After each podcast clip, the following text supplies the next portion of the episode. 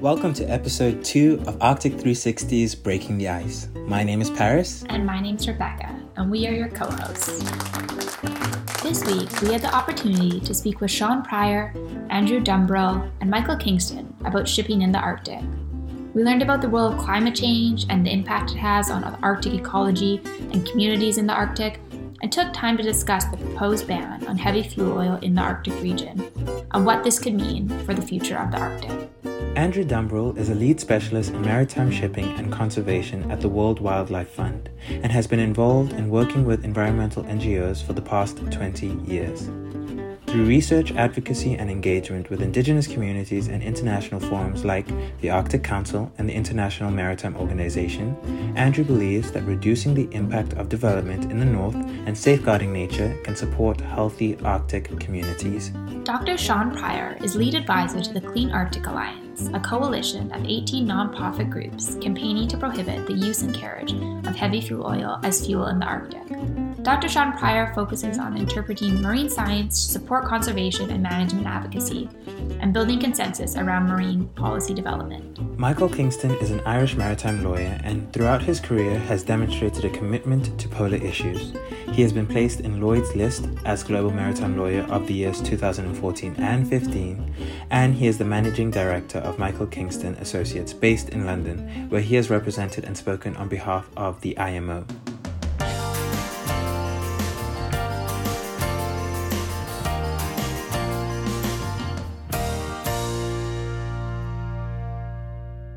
To get started, uh, maybe we can sort of go around uh, the room and just provide a quick introduction um, to yourself and maybe a little bit about your work um, in general and then maybe how it pertains to the heavy fuel oil. Yeah, okay. I trained initially as a, a marine scientist, a, a chemical oceanographer, really. And my first role was working for a trade association for ports and shipping, so working on policy. Since then, I've spent rather horrifyingly 30 years, I've realized, working with environmental groups and environmental coalitions. And during that time, I've spent around 25 years representing these groups at the International Maritime Organization on, on international shipping. Um, and I've been seconded from time to time to different government roles, um, often in relation to shipping. So, in response to the Sea Empress, which was a big oil spill in the UK. Yeah. Um, and Michael. Uh, well, my name is Michael Kingston, and I work as an international in international maritime regulatory development and enforcement. And my background is working as a lawyer, particularly closely with the insurance industry in London and with Lloyd's of London on some of their leading reports into accidents such as the Costa Concordia, the Deepwater Horizon disaster and, and, and oil spill, and Lloyd's uh, 2012 Arctic, 2012 Arctic report, an Arctic opening opportunity and risk in the high north. And I've been heavily involved in the uh, development and um, it, it attempts to uh, implement the Polar Code in a harmonized manner. I, I currently work um, as an advisor to the United Nations International Maritime Organization on polar issues and also fishing vessel safety and uh, um, illegal, unreported, and unregulated fishing. And I'm um, work as a special advisor to the Arctic Council's protection of the Arctic Marine Environment Working Group, and particularly focused on the development of the Arctic Shipping Best Practices Information Forum, which has been um, put in place with a web portal for the implementation of the Polar Code to try and um, put all the information on best practices for implementation in one place. Thank you. And Andrew? Thanks for the invitation, Rebecca Paris. I'm with WWF Canada and and WWF uh, Global. I sit on WWF's uh, International Maritime Organization delegation and participate in those negotiations and discussions on a wide variety of issues. Heavy fuel oil, uh, greenhouse gas emissions, underwater noise, uh, vessel pollution and discharges, um, also disturbance and marine strikes on uh, whales and other species. Quite a quite a wide range. Um, in Canada, I um, I participate in, in regulatory hearings. Specifically, the Baffinland mine is one that's been very important and ongoing for, for, many years. And of course, shipping is a big part of that development. And the phase two proposal is under environmental review right now. So we're in the thick of that. And um, I sit on the Arctic Council uh, with Michael and others, uh, Sian too, at the Protection of the Arctic Marine Environment uh, Working Group, which looks at many issues, many of the issues that I just uh, I just mentioned. And so we were wondering if you guys could explain how the changing ecology of the Arctic is influencing the interest um, that we're seeing be given to the Arctic. I'm happy to to lead off. I mean, certainly from from our perspective, the the, changes that we're seeing in the Arctic, the loss of, of summer sea ice, the, the reduction in sea ice extent, um, is offering new opportunities to international shipping. I think both in terms, or particularly perhaps in terms of, of domestic traffic, so opportunities for exploitation um, in the waters of the Arctic countries. And so we're seeing quite a big increase in what we call destinational traffic, traffic that, that's going from an Arctic country out into the waters, involved probably in exploitation of resources in some manner, and then coming back into port but it's also increasingly attractive to shipping looking for shorter routes, cheaper routes um, to, to cross the oceans or, or to cross the Arctic from the Pacific to the Atlantic Ocean or vice versa. Building on that, ice is habitat and it's a highway for the people in the north. So, uh, birds, whales, uh, fish, all depend on ice to uh, as habitat for feeding, for staging ground, for a, number of um, ecological systems and features. And you know, of course, people live in the Arctic, and they have for many, many uh, generations. And uh, the ice is used to get to and from uh, hunting areas. Uh, traditional practices of indigenous and Inuit people rely on ice for, for many of those uh, uses.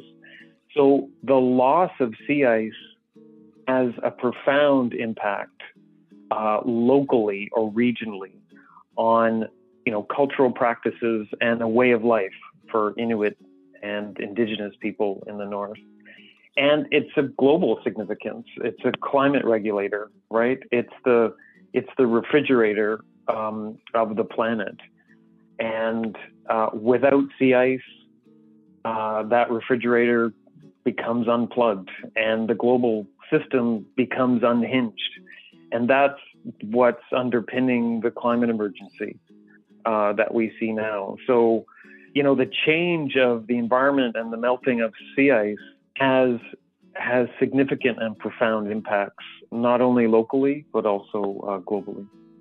Um, just to echo echo what Andrew um, has said, it is having a profound impact on the lower latitudes and our weather systems, the meteorological balance. The jet stream is regulated by by the Arctic. It comes up north of Norway, west of Ireland, where I'm from, and north of Norway, and it keeps us um, unusually warm on, on this latitude and then goes into the Arctic and comes back down the other side past past Canada. And the melting ice is having a profound impact on on the um, balance of the of the Gulf Stream, but also the jet stream. And we've all experienced weather variants in the last number of years, extreme weather, and, and it is linked to what's happening in the Arctic. And I think that's why one of the reasons why there is huge interest the um, observers of the Arctic Council have exponentially increased over the last decade significantly. There are two further applicants in in um, for observer status um, this year um, in May in the ministerial meeting in Reykjavik, Ireland, and Estonia. Um, and um, a lot of it is due to the fact that um, what is happening in the Arctic has on the lower latitudes. And then you have obviously fish stock variations and changes with fish moving due to these water temperature changes that affects the inhabitants of the Arctic, but also the um, fishing industry in in in the in the lower latitudes um, having to go further for fish as they move north and, and, and vice versa. And then, of course, you have all the um, the uh, melting ice and the ability to do things in the Arctic that didn't previously exist. Sian mentioned this. Um, exploration of uh, in relation to hydrocarbons and and minerals. Um, that slowed down with the fall of of the oil price but the also the increase in the possibility of using the um, both the northwest passage and, and and the northern sea route to get through to the pacific. So i guess sort of leaning from that um, obviously with the, the changing landscape um, melting sea ice especially summer sea ice we see more interest in shipping in the region um, as well as potential for extraction as well. Can you tell us a little bit more about how the uh, IMO's uh, heavy fuel oil ban um, in the Arctic, how that um, relates to the environmental risk that we may see um, with increasing amounts of heavy fuel oil being transported and used in the Arctic region? The, certainly, the, what we're seeing at the moment is we're seeing a gradual increase in the amount of, of traffic using choosing to use the Arctic. It, it's increasing. It's not increasing dramatically at the moment, um, though it's a steady increase o- over recent years. But what we are seeing is that larger and larger vessels are starting to use the Arctic. And so, although the numbers of ships hasn't gone up dramatically as yet, the volumes of heavy fuel oil, uh, which is the primary fuel used by ships globally uh, at the moment, has increased quite substantially. Uh, and in fact, the, the increase in the amount of heavy fuel, fuel oil being carried in the Arctic has, has gone up a lot.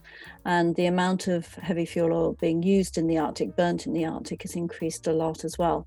And along with that, um, there's been a, a, rise in the black carbon emissions that come from burning heavy fuel oil.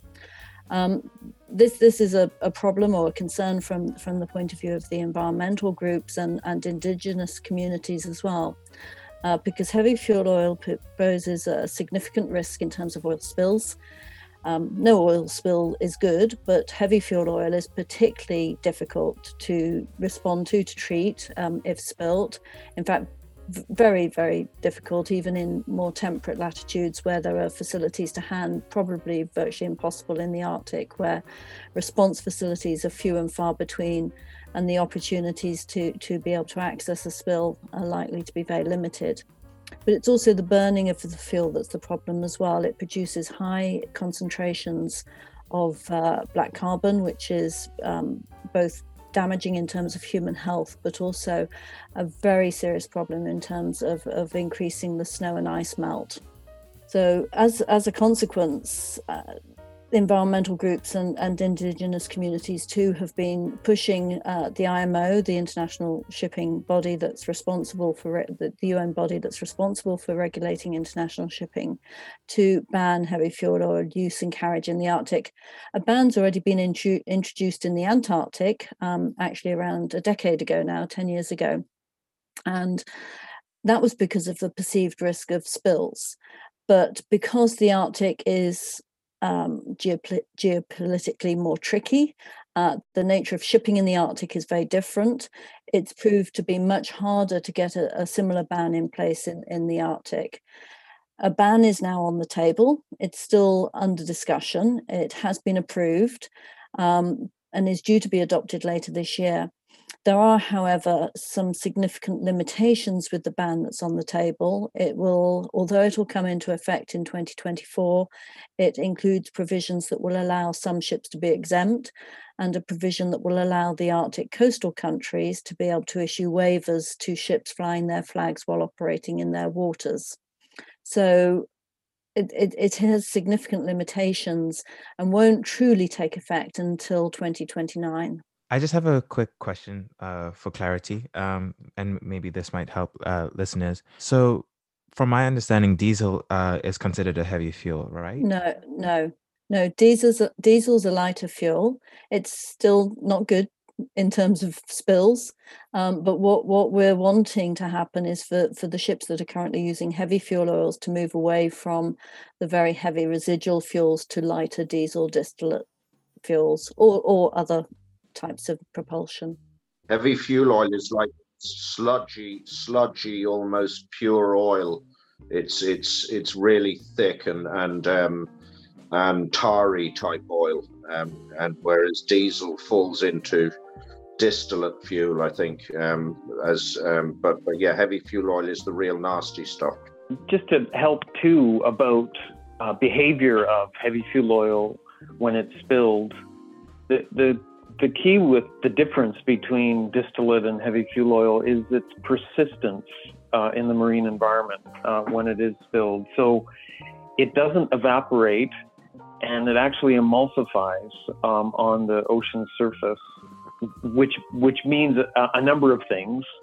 One, it can wash ashore, uh, contaminate a much bigger area in the ocean environment uh, from the spill. It's very difficult to clean up.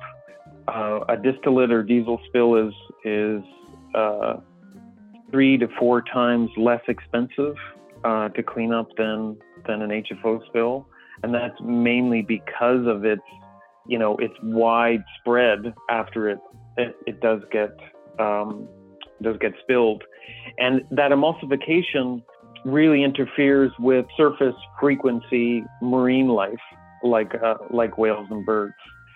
So the connection here to communities and particularly indigenous communities in the Arctic is that the ocean is their grocery store, right? In in Nunavut in Canada, 50% of the daily diet, over 50% of the daily diet of indigenous and Inuit communities comes from the sea.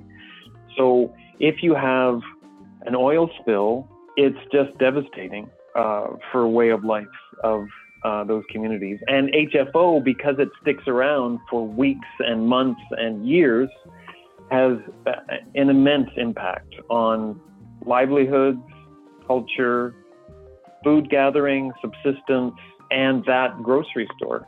So th- those are the stakes, you know, uh, when we're talking about heavy fuel oil and the connections to, to people in the north. Thank you for uh, clarifying that. I think the other the other thing about heavy fuel oil is to, to remember, um, following on from what Andrew and Sian have said, is that we we have um, you know warnings about oil spills from the Deepwater Horizon disaster, etc., which escalated the worry about spills of oil in in in the um, in the Arctic. Um, and one of the big problems is that the temperatures are also so low, relatively speaking, that it makes it much more difficult to deal with um, with the cleanup because um, you have to use dispersants and and so on with with oil to try and break it down and you know none of this is very good for the environment at all um, so you don't want to the incident to happen in the first place. But when you're dealing with cold temperatures, it's very, very difficult to break it down. Um, and you've got ice then into intermixed with all of this. So you've got a very big problem. And and some um, studies have been carried out, but not conclusively sort of it hasn't been conclusively arrived at as to how this how, how such an incident would be cleared up so obviously preventing it from happening in the first place is extremely important um, it's also important to remember when people talk of the imo it's our imo it's our international maritime organization. It's not something that makes decisions on its own the secretariat. It's made up of all the states of, of the world who are member states. And it has um, affiliate uh, members such as WWF and Clean Arctic Alliance, and and so it's a consensus organization. And so when things don't happen in a in a manner and as quickly as it would be liked by some, um, we must remember that it's a consensus organization, and and and sort of there's a lot of negotiating in the corridors, and um, when there is pushback on certain issues, as Sian has mentioned, um, it's because some states are not as forthright and and and and um, and, and as uh, strong as others in in the determination to to get measures in place.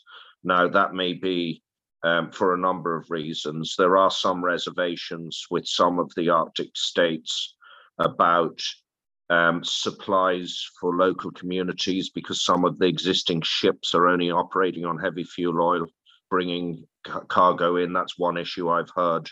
I also want to double back to uh, something that Sian said earlier with regards to environmental groups. And um, we were wondering like what the environmental NGOs response, such as like the Clean Arctic Alliance, has been to the proposed ban. Well, we, we've got serious reservations about the ban. Um, you know, my, my, Michael's right. There, there are a number of countries that have concerns about the heavy fuel oil ban. Um, but from our perspective, we see ships nowadays being able to use both heavy fuel oil and these lighter diesel distillate fuels. They have to do it routinely in Europe and North America, where there are emission controls in place already in coastal waters.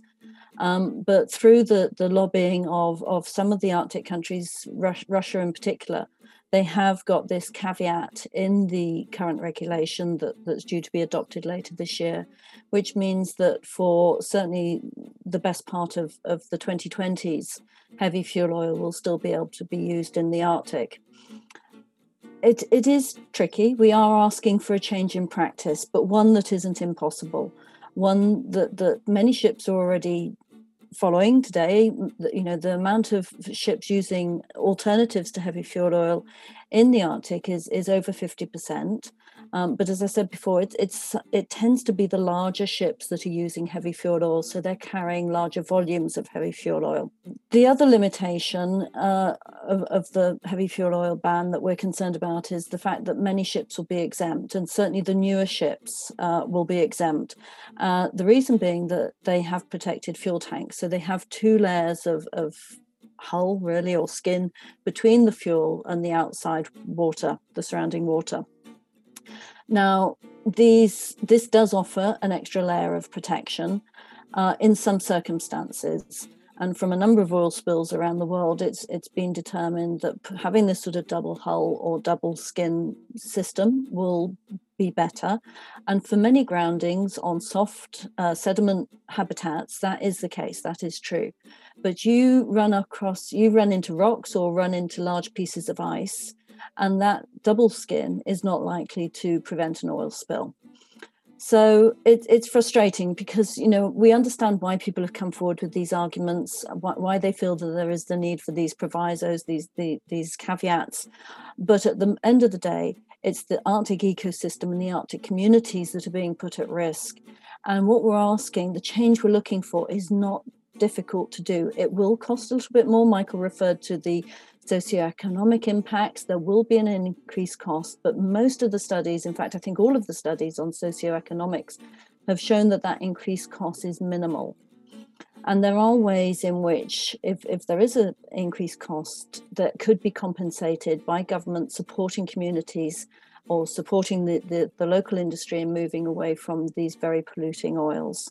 Yeah, a question I sort of had was related to the sort of we brought up the geopolitical um, concerns of the Arctic region, where we didn't really see that as much with the Antarctic ban, and we're running into a little bit more resistance with the Arctic ban, given the interests of many states in the region. And a question I sort of had was in relation to China's recent um, new five-year plan um, and their focus on the Polar Silk Road. Um, and we've sort of seen that for the past few years, their interest in the Arctic region. Do you think that there's been sort of a shift um, in our understanding of who has a say um, in Arctic shipping and the Arctic region as it is becoming more of a region where many actors are interested in rather than maybe the five Arctic littoral states? I, I think I think you need to look no further than the front page of Times UK yesterday, and there was an article um, regarding the importance of looking at um, mineral extraction and, and etc. in in in the northern regions, and um, intermarried with that was the UK's uh, uh, suggested over reliance on uh, with on China at present, and the backdrop to all of this. Um, of course, is that recently there were bans on, um, or, or, or, or there was this um, political um, issue regarding British MPs being earmarked by China as persona non grata. So it's no secret um, that China's interests in the northern regions um, has increased over the last number of years. You need look no further than the um, Yamal project with Russia, which is a joint venture between um, Russia, China, and Total Oil who are the French oil oil company, taking vast amount of uh, of of LNG from the Yamal platform through the Northern Sea Route. Massive ships, um, ice class ships have been built um, and, and, are now operating on a year round basis um, using the Northern Sea Route, which is part of this Silk Road strategy. Um, and there have been joint statements by China and Russia um, in relation to ongoing collaboration. And then on the other side of, of, of the Arctic, you see interests in Greenland and the current um, political situation there, and, and it's being watched very closely by a number of a number of states, and then it's known that China have expressed interests there. There's huge mineral resources, and that lent to the article yesterday in the in the UK Times. So, um, yes, it is an increased um, area of interest for China, and in in the current sort of political geopolitical climate, there's sort of it's like a game of chess. Personally speaking, I find it a little bit sort of overwhelming in terms of the ridiculousness of, of, of what goes on at the higher echelons of, of of, of politics between Russia and the United States and North Korea and China and and you know but that's the world that we that the world that we live in. And and and it's it's unfortunate that almost um, childish games are played with such serious issues and and with regions and so on and that we can't all sort of get on a little better in the world that we live in but that's the reality so yes M- Michael's mentioned the investment from China in, in Yamal, and, and you know, we see Chinese bankrolling really development in Iceland, in Greenland, in, in Russia, and clearly paving the way for, for what they see as their future operations in the Arctic. I have to say, though, that they've always had the opportunity in terms of international shipping um, developments, regulation and developments. They've always been there, they've always been able to be active in that arena. And they've had observer status at the Arctic Council only in more recent years, but again, they are there, so they are able to influence or to have a say in terms of, of discussions there too. And at the moment, I certainly don't see them playing a major role. But what I do see them doing is, is backing uh, the countries where their investments are. So if Russia object to uh, a new regulation or a new development of some sort within the IMO, China in, in, invariably then backs Russia's position. And that can be then quite intimidating to try and, and, and encourage other countries to support change in a different direction because that's two very major countries two very major players at the IMO having having an impact just um, maybe a, a, short addition. You know, there is a dynamic. I think what Michael has said and and Sian too about the IMO and it being consensus, and you know, we're talking about global rules here. There is a place and a need for domestic action around shipping regulations, and the Northwest Passage, one of these, you know, polar routes, one of these shipping routes that that is being proposed or is being used. You know, it, Canadians uh, claim it as their own, um, and and the U.S. Uh, claims it as an international uh, waterway. So it it's not completely clear, but but much of the Canadian Arctic is within, you know, the Canadian uh, exclusive economic zone, and and some of it within the territorial seas, which is the 12 nautical miles out uh, which states have much more control over than than other parts of the ocean. So if there is a weak IMO ban on HFO, if there are insufficient climate targets and greenhouse gas reductions at the IMO that don't meet Paris, which is which is what we're seeing, states can act um, in their waters and and I think it's in in domestic and Canadian interest, just talking about the Northwest Passage, to put in strong domestic regulations which ensure protection of the environment and protection of livelihoods. So there is a, an international dynamic to this, but there also is a domestic reality. And you could argue, you know, the faster and the stronger some of those environmental provisions are that a state puts in place, you know, the less attractive these cheaper and shorter shipping routes, which they're being billed as. I don't think they're they're cheaper or shorter uh, for many reasons. The less attractive those will be to to states like China and to international operators. I think it's worth pointing out on top of that as well that Norway have already gone down that route.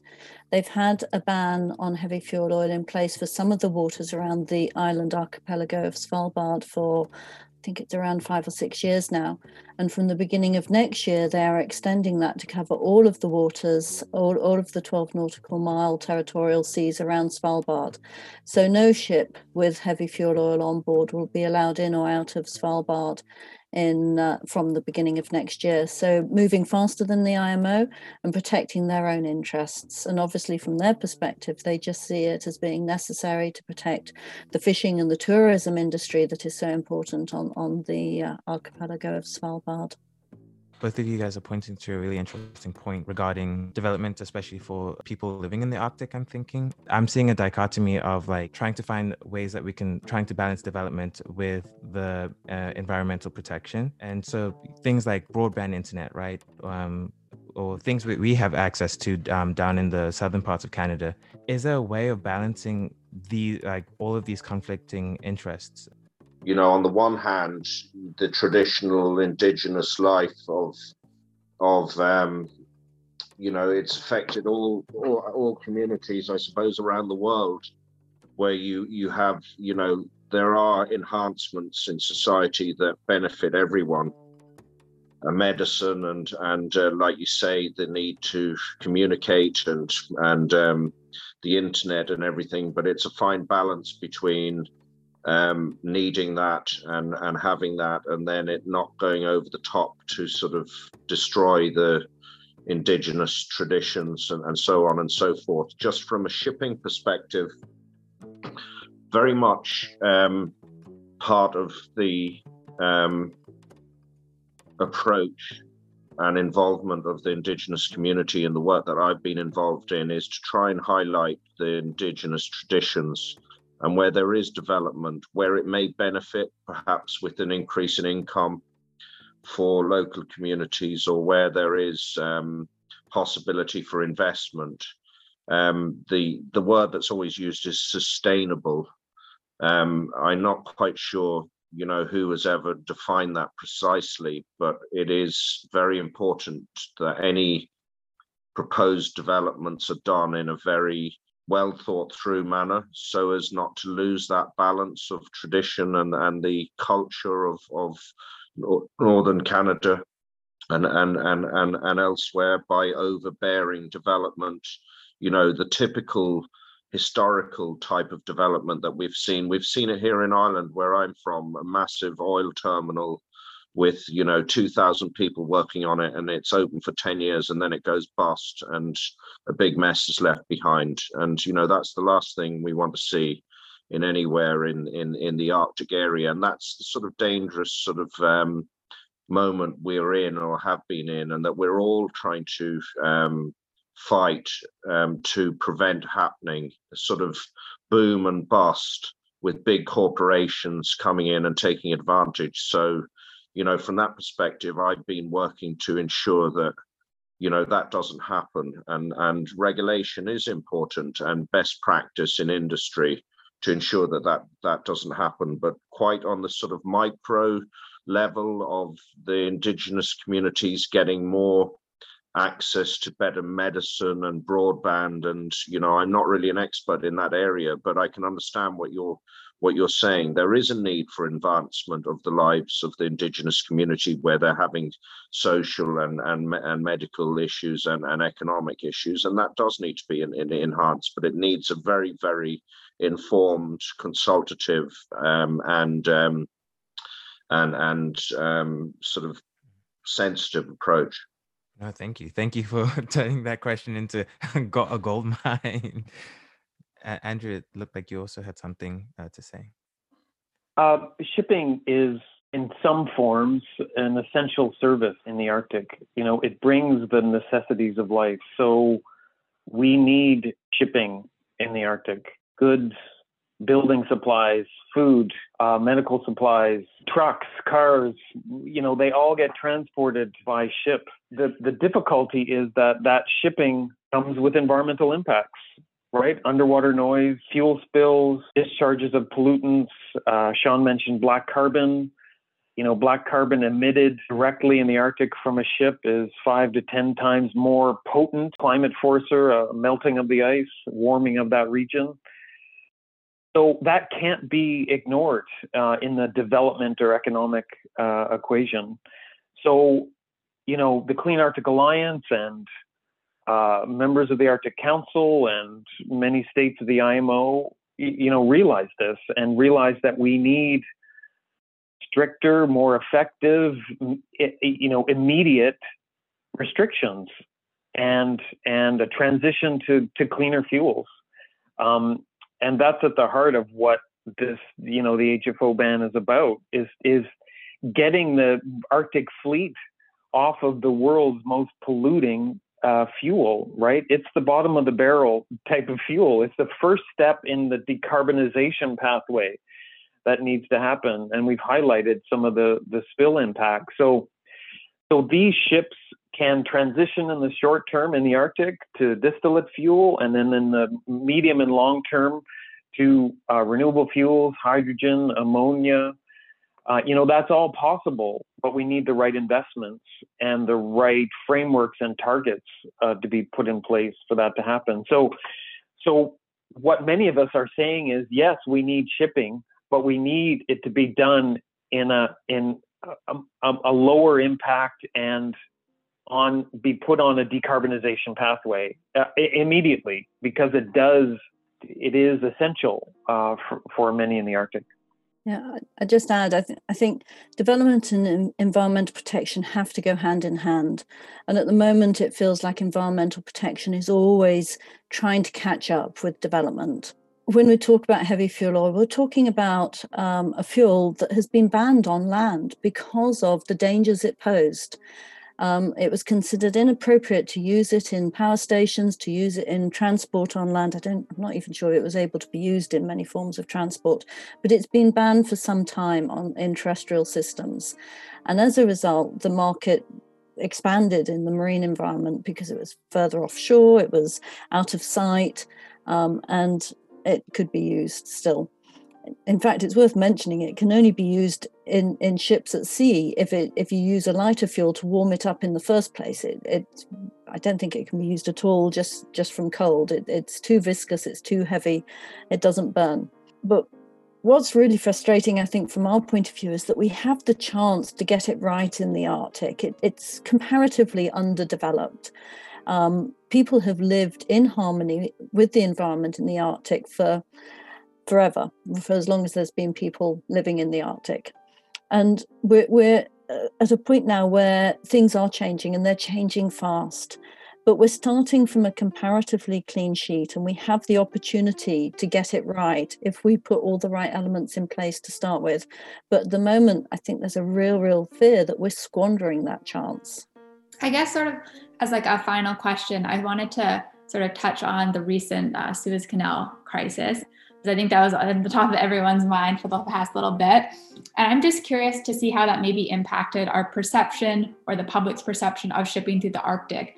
Uh, if the incident sort of drew attention to the Arctic as a next viable option as oh if we had another route this could be great or if it also really highlighted the potential dangers we see um, as there are accidents there are things that go wrong in these shipping routes that we go through um, day after day um, so from your perspective it may be sort of more anecdotal because it was very recent but do you think the crisis really drew more attention to the positives of shipping through the arctic or maybe pointed out some of the potential issues that we may see I, I was going to say I'm, I'm i'm not sure really i think I think what is interesting is how that became a public story.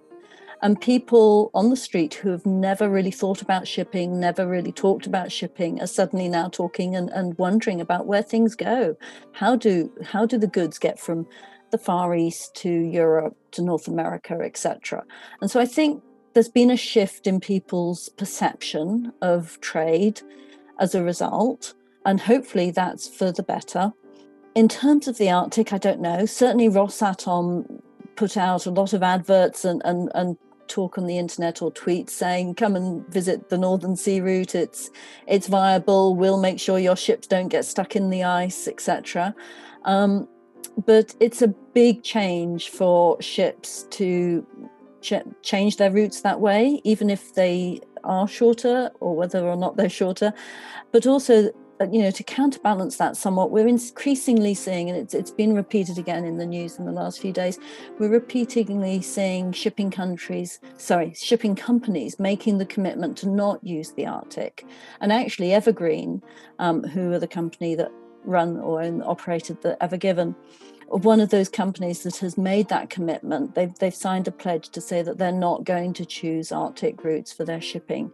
Um, and MSC is another one that's, that's been in the news just recently. So I don't know. I think, yeah, there was some talk about maybe offering up the Arctic as an alternative, but but whether it's really ready yet to take the volumes of trade that are going through the Suez Canal and the Panama Canal, um, I think we're a little way off that yet, but but maybe Michael has some different ideas or thoughts.